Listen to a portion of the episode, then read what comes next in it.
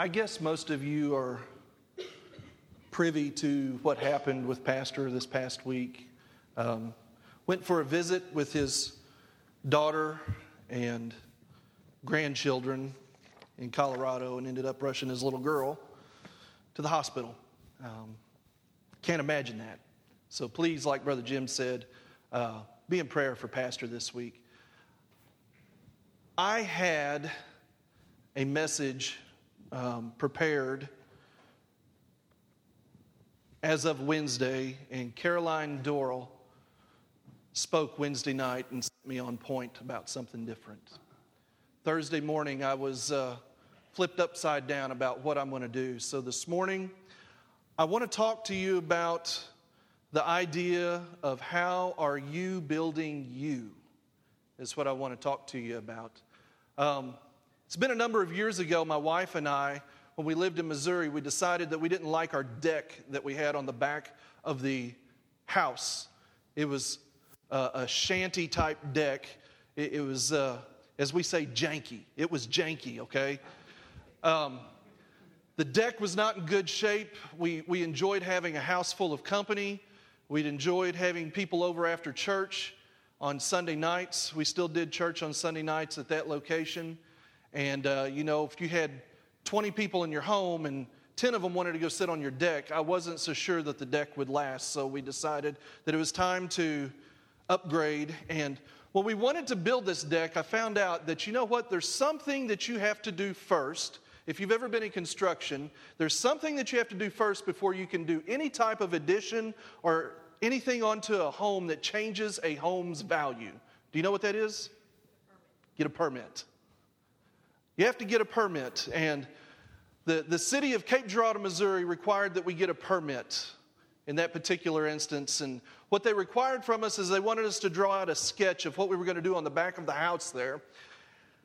So we did, and you know, I told them where we were going to pour the piers and everything, and how big it was going to be, how we were going to attach it to the home, all of that. Well, actually, I did not do that. I'm taking credit for it. Kara drew it out on the internet, or drew it out on the computer, and that's what we submitted. Thank God for a wonderful wife. But you know, after you poured the piers, then they had to come out and inspect the piers to make sure that they were placed where you said they were going to be placed. Has anybody been involved in construction? Yeah. Because of the job that I have now, I spend much of my day in communication with the city of Montgomery, the city of Birmingham, the city of Tuscaloosa, the city of Northport, chasing permit issues. Spend days doing that.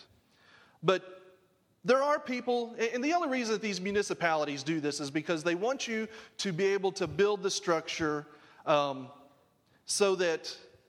how can I say this? They want you to do this so that the worst of situations that come along, they know that your structure is going to be sound and going to be solid. They want you to be structurally sound under the worst situation.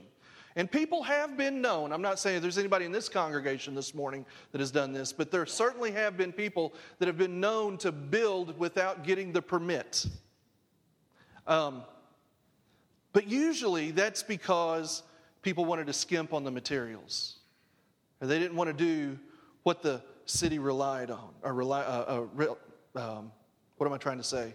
Required them to do. It's not far from what I want to talk to you about this morning. It's in the same vein of what I'm going to talk to you about. I told you what I wanted to speak to you about this morning is how are you building you? As strange as that may sound, I want you to ask yourself, is my building up to code? How are you building your life is what I want you to examine this morning. What type of materials are you putting inside of your life to build? I want you to turn with me, if you will. I'm going to try to be quick. I've got a lot to say. And those of you that are here on Wednesday nights, you'll be glad to know that my wife did set a timer on my little watch to go off. A few Wednesday nights ago, I had something I wanted to say, and I didn't have near enough time to get what I wanted to say out. 1 Corinthians chapter 3, and that's kind of the way this morning is. But again, thank God for a a wife that knows about technology. 1 Corinthians chapter 3 is where we're going to go. I'm going to be reading out of the NIV. I like the NIV. Some of you don't care for the NIV, but it'll blend nicely. 1 Corinthians chapter 3, verse 10, it says, "By the grace God has given me, I laid a foundation as a wise builder, and someone else is building on it. But each one should build with care, for no one can lay any foundation other than the one already laid, which is..." If you talk to me, I'll get done quicker. There we go. "If anyone builds on this foundation using gold, silver, costly stones, wood, hay, or straw, their work will be shown for what it is, because the day will bring it to light. It will be revealed with fire, and the fire will test the quality of each person's work. If what he has built survives, the builder will receive a reward. If it is burned up, the builder will suffer only loss, but yet will be saved, even though only as one escaping through the flames." If you back up and you kind of do a flyover of this portion of Scripture here, the Apostle Paul's actually talking about the leaders of the Corinthian church. Don't divorce the context of what is going on here. The Apostle Paul's talking about the leadership of the Corinthian church, and he's saying, no one of you leaders is a superstar in their self. If you back up a good many verses before that, it talks about how we are all one body. You know, the eye can't say to the hand can't say all that. We're all part of one body, and what Paul's telling the Corinthian church here, the Corinthian leadership, is that, or not the Corinthian leadership, but he's telling the Corinthian believers that not myself, not Apollos, not anybody is more of a superstar than the other person. We're all part of the body. I want you to realize first when we start talking about this that any structure that you talk about is only as strong as its foundation. Some of you that are in the building industry are going to know that. Any building that you want to put up is only as good as its foundation. And if you're a note taker, take this down. There are two sure ways to destroy a structure. And this is going to be relevant not only in building, it's also relevant in your family, it's relevant in your profession, it's relevant in your relationships with each other.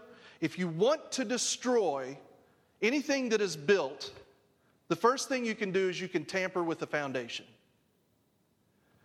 In your relationship, that foundation is trust. Go playing with the trust and see how long your relationships last. So if you want to destroy anything, tamper with the foundation. The second thing, if you want to destroy a structure, build with inferior materials. Cheap out. Try to have a cheap relationship and see how it lasts. Scripture goes on to say, he said, but what is built, if it's built with cheap materials, the person will survive, but he's only going to survive as one escaping the flames.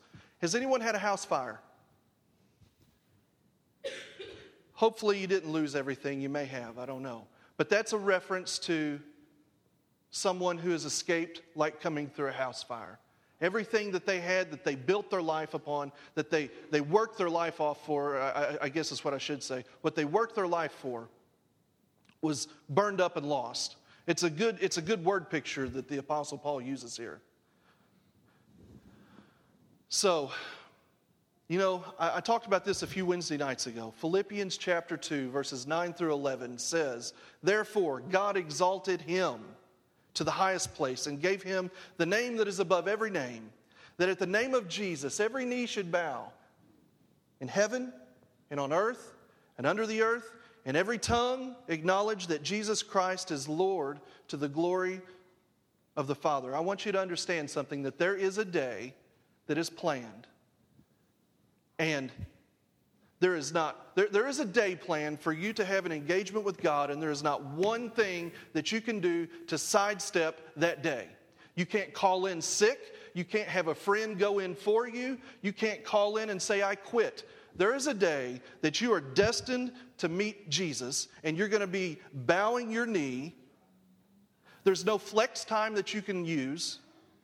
Every person, think about that.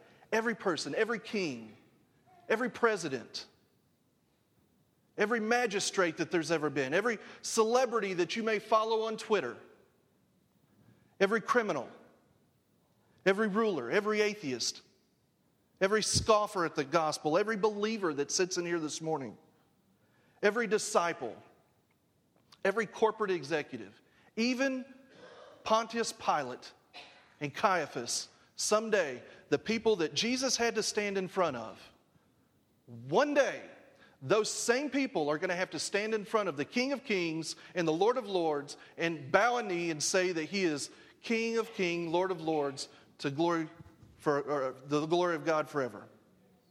So what I want you to do this morning, this is going to be a little bit unorthodox what I'm going to do, and it's going to make some of you uncomfortable. Imagine that. But I'm going to make some of you uncomfortable, but just work with me, okay? My brain doesn't think like a normal brain. I want you to take a field trip with me, if you will, from Tuscaloosa this morning. And I want you to imagine that you've just walked into the grand ballroom of heaven. You're in this huge facility, and I want you to try to wrap your mind. I love, whenever I read Scripture, I like to sit and think and try to imagine. But I want you to think about, you're getting ready. You were just greeted by Gabriel. And he says to you, everyone is here and we're waiting for the King of Kings. You're about to be ushered into the banquet hall where you're about to join for the marriage supper of the lambs. Lamb. And he tells you, he says, you need to get your gifts ready that you're going to give to the king. This is the most beautiful place that you can imagine. I want you to think about the sheer amount of numbers of believers that there have been over the centuries and over the millennium. We're not talking about a room with 10,000 people. We're talking about billions and billions of people. The room is so grand, so enormous that you can't see the other end, but yet the detail of the room is so spectacular that every little stone, every little carving, every little turning is distinct and jumps out at you. The doors to the room are as big as a city-sized skyscraper. This place is enormous, and it's just rows and rows and rows and rows and rows, just as far as you can see. Now, in my mind's eye, according to Scripture, everyone that you're going to see, and this may not be good theology, this is Paul's rendition, okay? In my mind's eye, everyone's going to have a sack. You see all these people that are carrying around a sack. And off in one corner of this room, there's a huge pit, much like what you would have in the backyard if you like to play in fire like we do at our house. We're going to call it an incineration pit. Everyone has a sack, and you see that there's a stream of people go into this incinerating pit, and they'll go over, and they'll take the sack and set it down on the incinerating pit. Flames will come out of the incinerating pit, and it'll burn up what's in the sack, and people will collect what comes out. And you realize that what is in the sack of each person is what their life represents, what they've done with their life. So you take your sack and go over to the pit. You go through the motions. You set it down. Flames burst out. You collect your jewels that you're going to give to the king, the contents of what was in your sack, and you follow the procession back to the banquet. Here's where I want to get to this morning. You're enjoying your time there in preparation for the marriage supper of the lambs. Lamb. I keep saying lambs. One lamb, okay? One lamb. And out of nowhere, you hear, anybody ever been involved in an earthquake? I've been involved in an earthquake. I remember one time when I was in junior high happened in the morning. They called it New Madrid earthquake. I don't remember. It was back in the early 90s, late 80s, early 90s. Standing at the end of one hallway in Scott City, Missouri, for the school. I was standing in the hallway of the school, and we heard a boom, several big booms. It sounded like dynamite going off. And I looked down the hallway, and the lockers started doing this. The ceiling started doing this. Wasn't a huge earthquake, but it was big enough that it shook everybody up, and they had, I don't know how many tremors that followed, but you're in this ballroom, and you hear this big boom, and then another boom, and then another boom, and then the doors to this place swing open. Out of nowhere, this guy comes through the doors, and you realize that standing there is the Apostle Paul. There are certain men in the kingdom of God that carry great weight. I hope that you've been fortunate to be involved with a man or a woman that, I don't know, they just seem to operate with a different intensity. They seem to walk under a different drumbeat than the mainstream. I've had the good fortune to meet many of these people. But there's certain people in the kingdom that seem to carry great weight, and these are the people that ordinary people like myself look to with a holy envy of sorts, not in a bad way, but they inspire the knuckleheads like me and other people to go further than we would have gone before. And you know, they are the group of witnesses, if you will, in our lives that cheer us on. They achieve this status of kind of a heavenly notoriety, if you will, but yet some of them are the most meek people that you will ever meet. Because they achieve this because they spent time in their closets, and they forsook all to follow. Everything they had was rubbish. They gave it. Their life is spent like an offering, a drink offering that's been poured out. They're just empty, and they want to be full of Jesus. That's how these people are. But the Apostle Paul walks into the banquet room like he owns the place. Now, I follow a lot of biblical archaeology and things like that, and you're going to be interested in this. Did you know that here recently...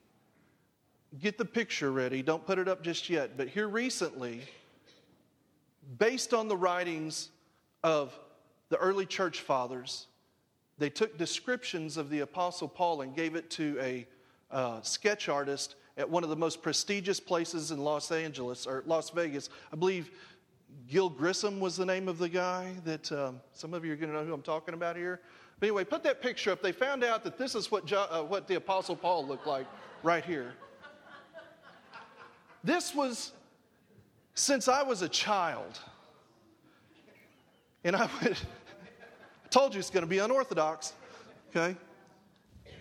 Since I was a early believer, every time I read the writings of the Apostle Paul, all I hear is John Wayne. He's raw-boned. He's rough. Personality bigger than life, but I want you to imagine. You can cut that picture off. I want you to understand whenever I'm coming to you this morning talking, this is what I see in the Apostle Paul. I'm a huge John Wayne fan. In fact, I wanted a name. I believe it was Tucker Rooster for Rooster Cogburn. But yeah. So the Apostle Paul shows up at this joint. He walks into this banquet hall. And he walks straight up to Jesus. And he says, "It's been a long time, hasn't it, Jesus? I spent my whole life chasing you. Jesus, can I have a few of your angels to come in and come outside and help me? I got a few things I want to give you." "Sure, Paul." Calls off a few angels. They go out and see what looks like a caravan of things that the Apostle Paul is bringing. And I've sat here the entire book of Acts. When Caroline started preaching on Sunday, the entire book of Acts, I hear this voice. I'm not saying I hear voices. I hear this voice of, he says to Jesus, he said, "You remember how you got my attention?" And if you take notes, this is in Acts chapter 9. I'm not going to read much. But Saul, the Christian killer, the Christian torturer, the intimidator of everyone that was in the way, and I don't mean you're in the way, I mean you're in the way of Christ. The Bible says that he was breathing venomous threats. He was chasing these people like dogs to exterminate them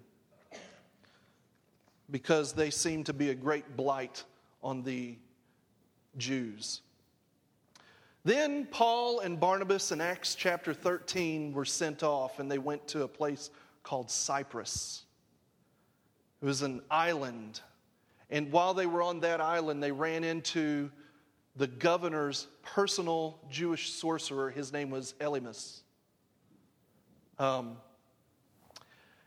Paul would say, "Elymas was a man that perverted the ways of God.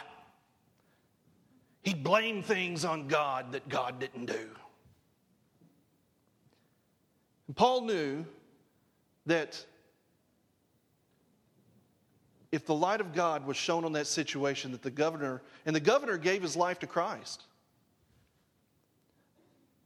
that the deceit of the ways of Elymas would come to light and he would lose his job as the governor's sorcerer. So Paul rebuked him. He said, "I rebuke you in the name of Jesus." I imagine this long, bony finger. And the Bible says that Elymas became blind. And the Bible goes on and shows that whenever Elymas was struck with blindness, it just added fuel to the fire of the gospel there in Cyprus. And it just added validity to the message that Paul and Barnabas were preaching. And Paul said to Jesus on that day, he says, "Hundreds of people got saved. Glory to God." I had a pretty structured and rigid Pentecostal upbringing, so God was pronounced God, and sometimes it was got. But from there, Paul and Barnabas, they went on to Antioch to a synagogue, and during the middle of the meeting at the synagogue, I imagine Paul would say something like, "Jesus, I stood up and testified concerning the faith. We weren't sure how it would go, but we got an invitation to come back the next week. And whenever we got there, the whole city was there. Scores of people got saved, Jesus." But you know what? Every time that the Lord shows up in a location, and every time God does something just out of the box, it upsets religious people. And it upset those religious people. So they got run out of town. From there, Paul and Barnabas, they went on to, some people call it Lystra, some people call it Lystra, Lystra, and Derby. Paul and Barnabas walked into town and they saw a crippled man. I should have wrote down the reference here. But Paul and Barnabas saw that there was faith in the man to be healed. And God used the brothers to heal the man that day. And then after that happened, something bad happened. They were mistaken for gods in that location. And the people, they wanted to make sacrifices to them. And then guess what? The Jews showed up again. Those religious folks. They showed up again. But this time, they were out for blood. And Paul's going to say to Jesus, "Jesus, they beat me, and they beat me, and they beat me, and they beat me, and they threw rocks at me, and they left me outside the city gate for dead.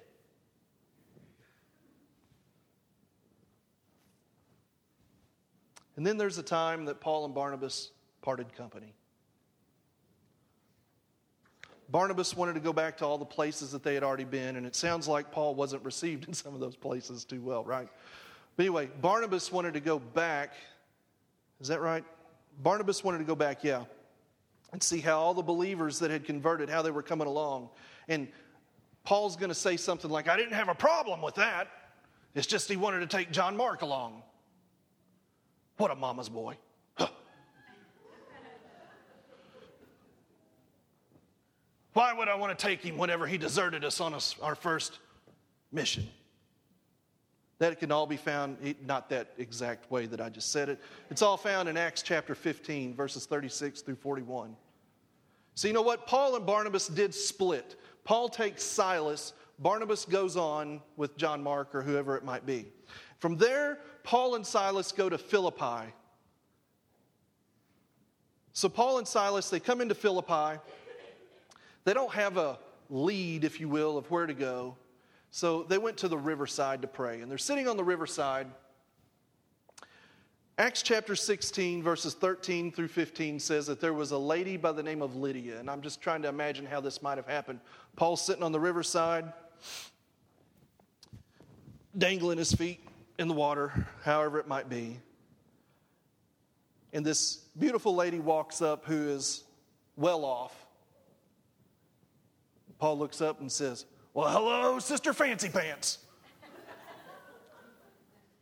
Who are you? Well, I'm Lydia. Well, who? Tell me about yourself.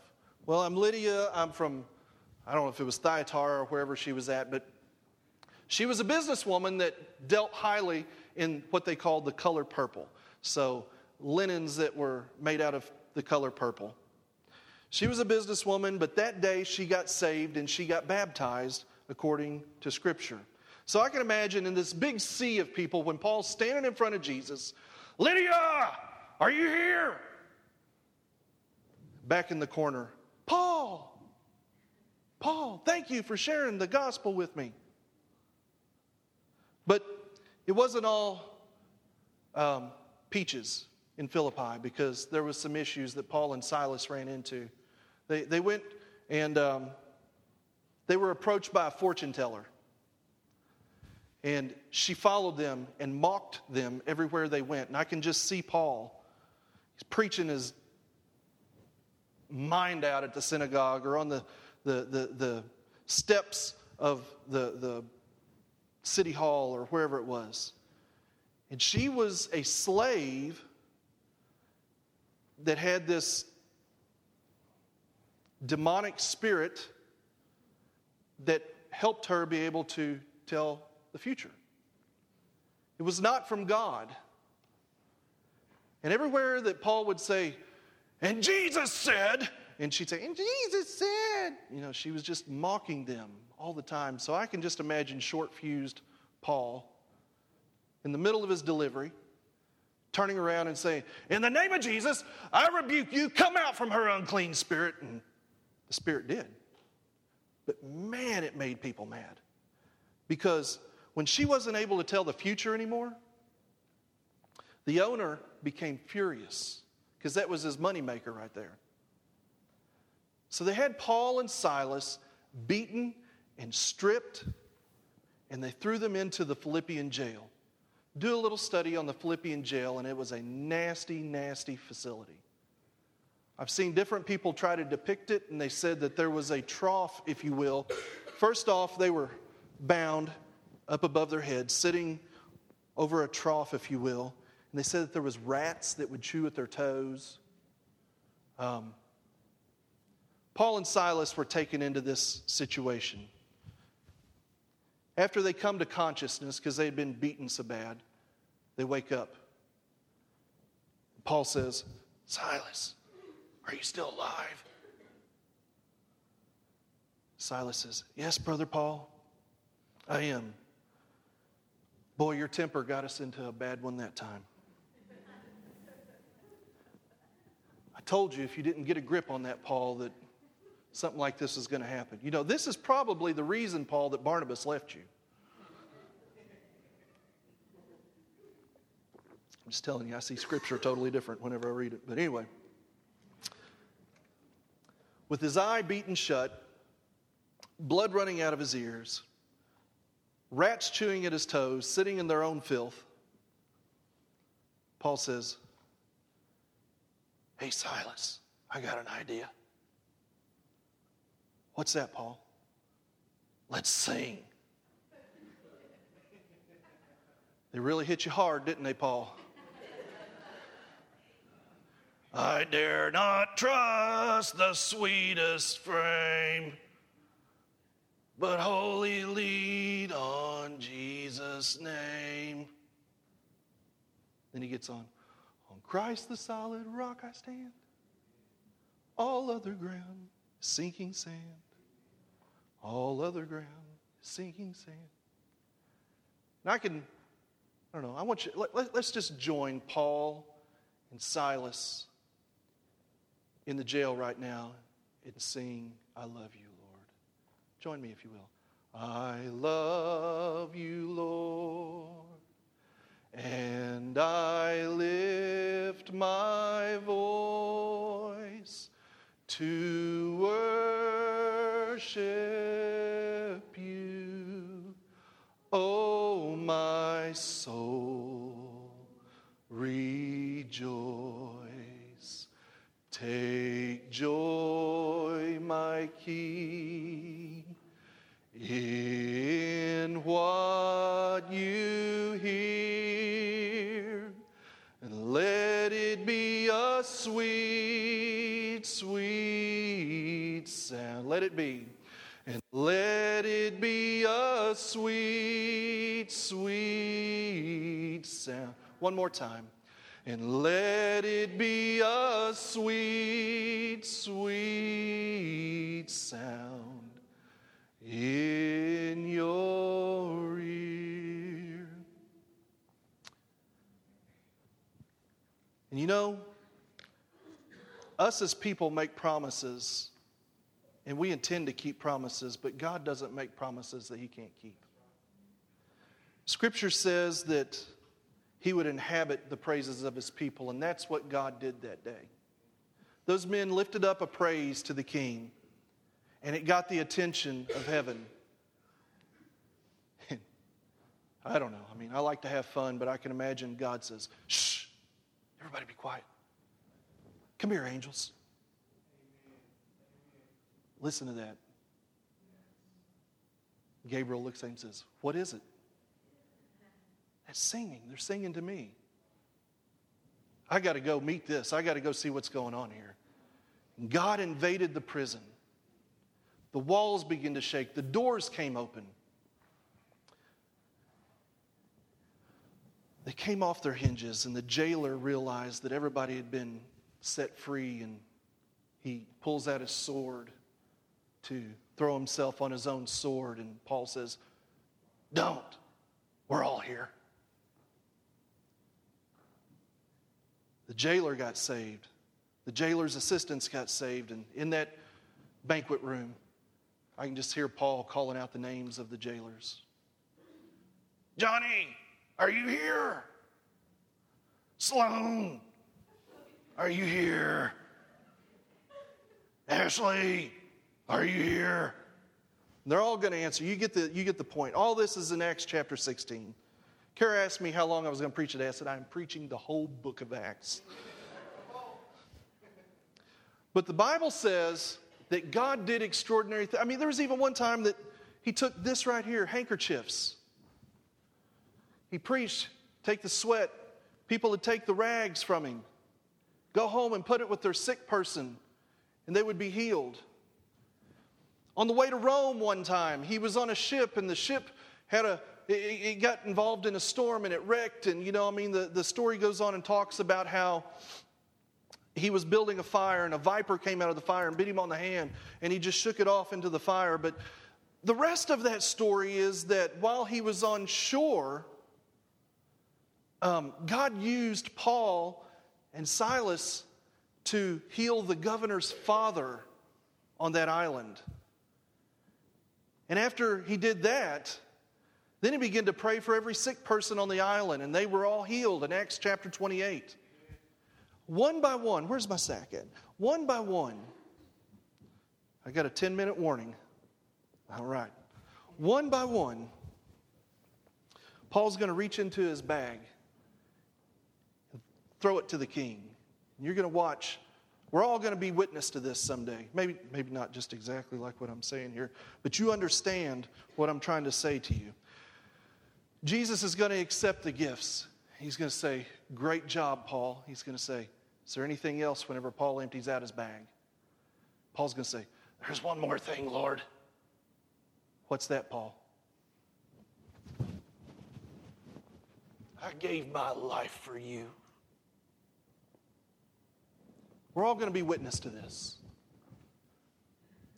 So I want to address the elephant in the room, if you will, that is often looked to as the terribly taboo. Brandon, where you at, brother? Come on and join me. Come on, team, come join me. There's this terribly taboo question that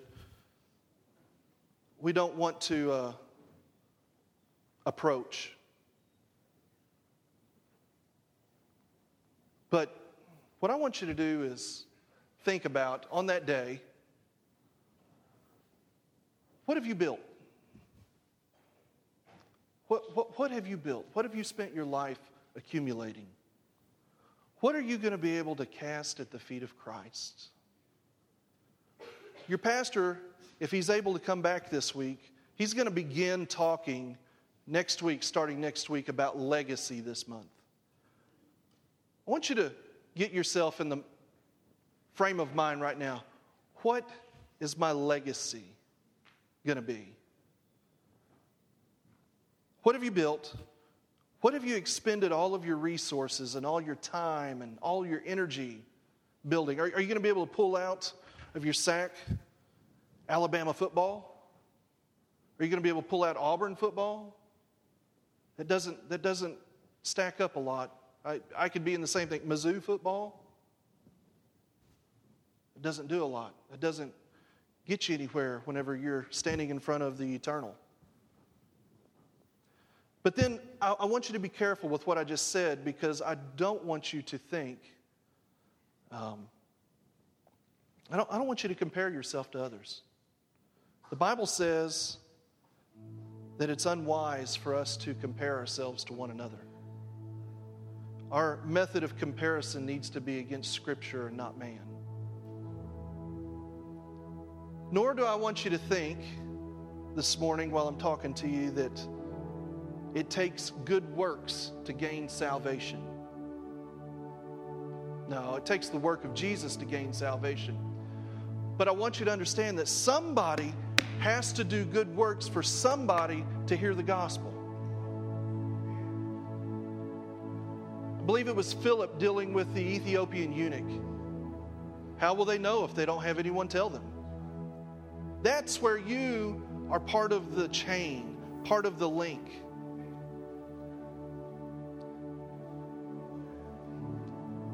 And my illustration this morning certainly is not for me to make people feel condemned, but is more to draw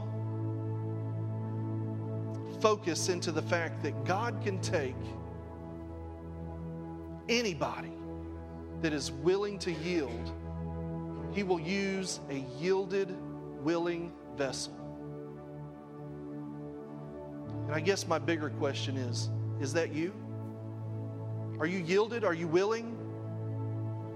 See, whenever you get to heaven, and I'm pretty well done here, whenever you get to heaven, I believe that there's going to be two questions, and this is just Paul. Whenever you get to heaven, there's going to be two questions. He's going to look at you and say, what legal right do you have to enter into heaven? And after you answer, my faith in the Son of God, the blood of Jesus, then he's going to say, how many people did you bring with you? I believe that once the gospel is given, there's time to respond. And this morning, for the next few moments, if you want to respond in some way and tell God, I'm giving my all to you. Take me, God. Use me as your puppet. Do what you want to through me. I yield myself to you. Would you join right up here? Please move this way. Brandon, lead us in that. And I just want you to love on God and romance the Holy Spirit right now. And we'll close out in just a few moments.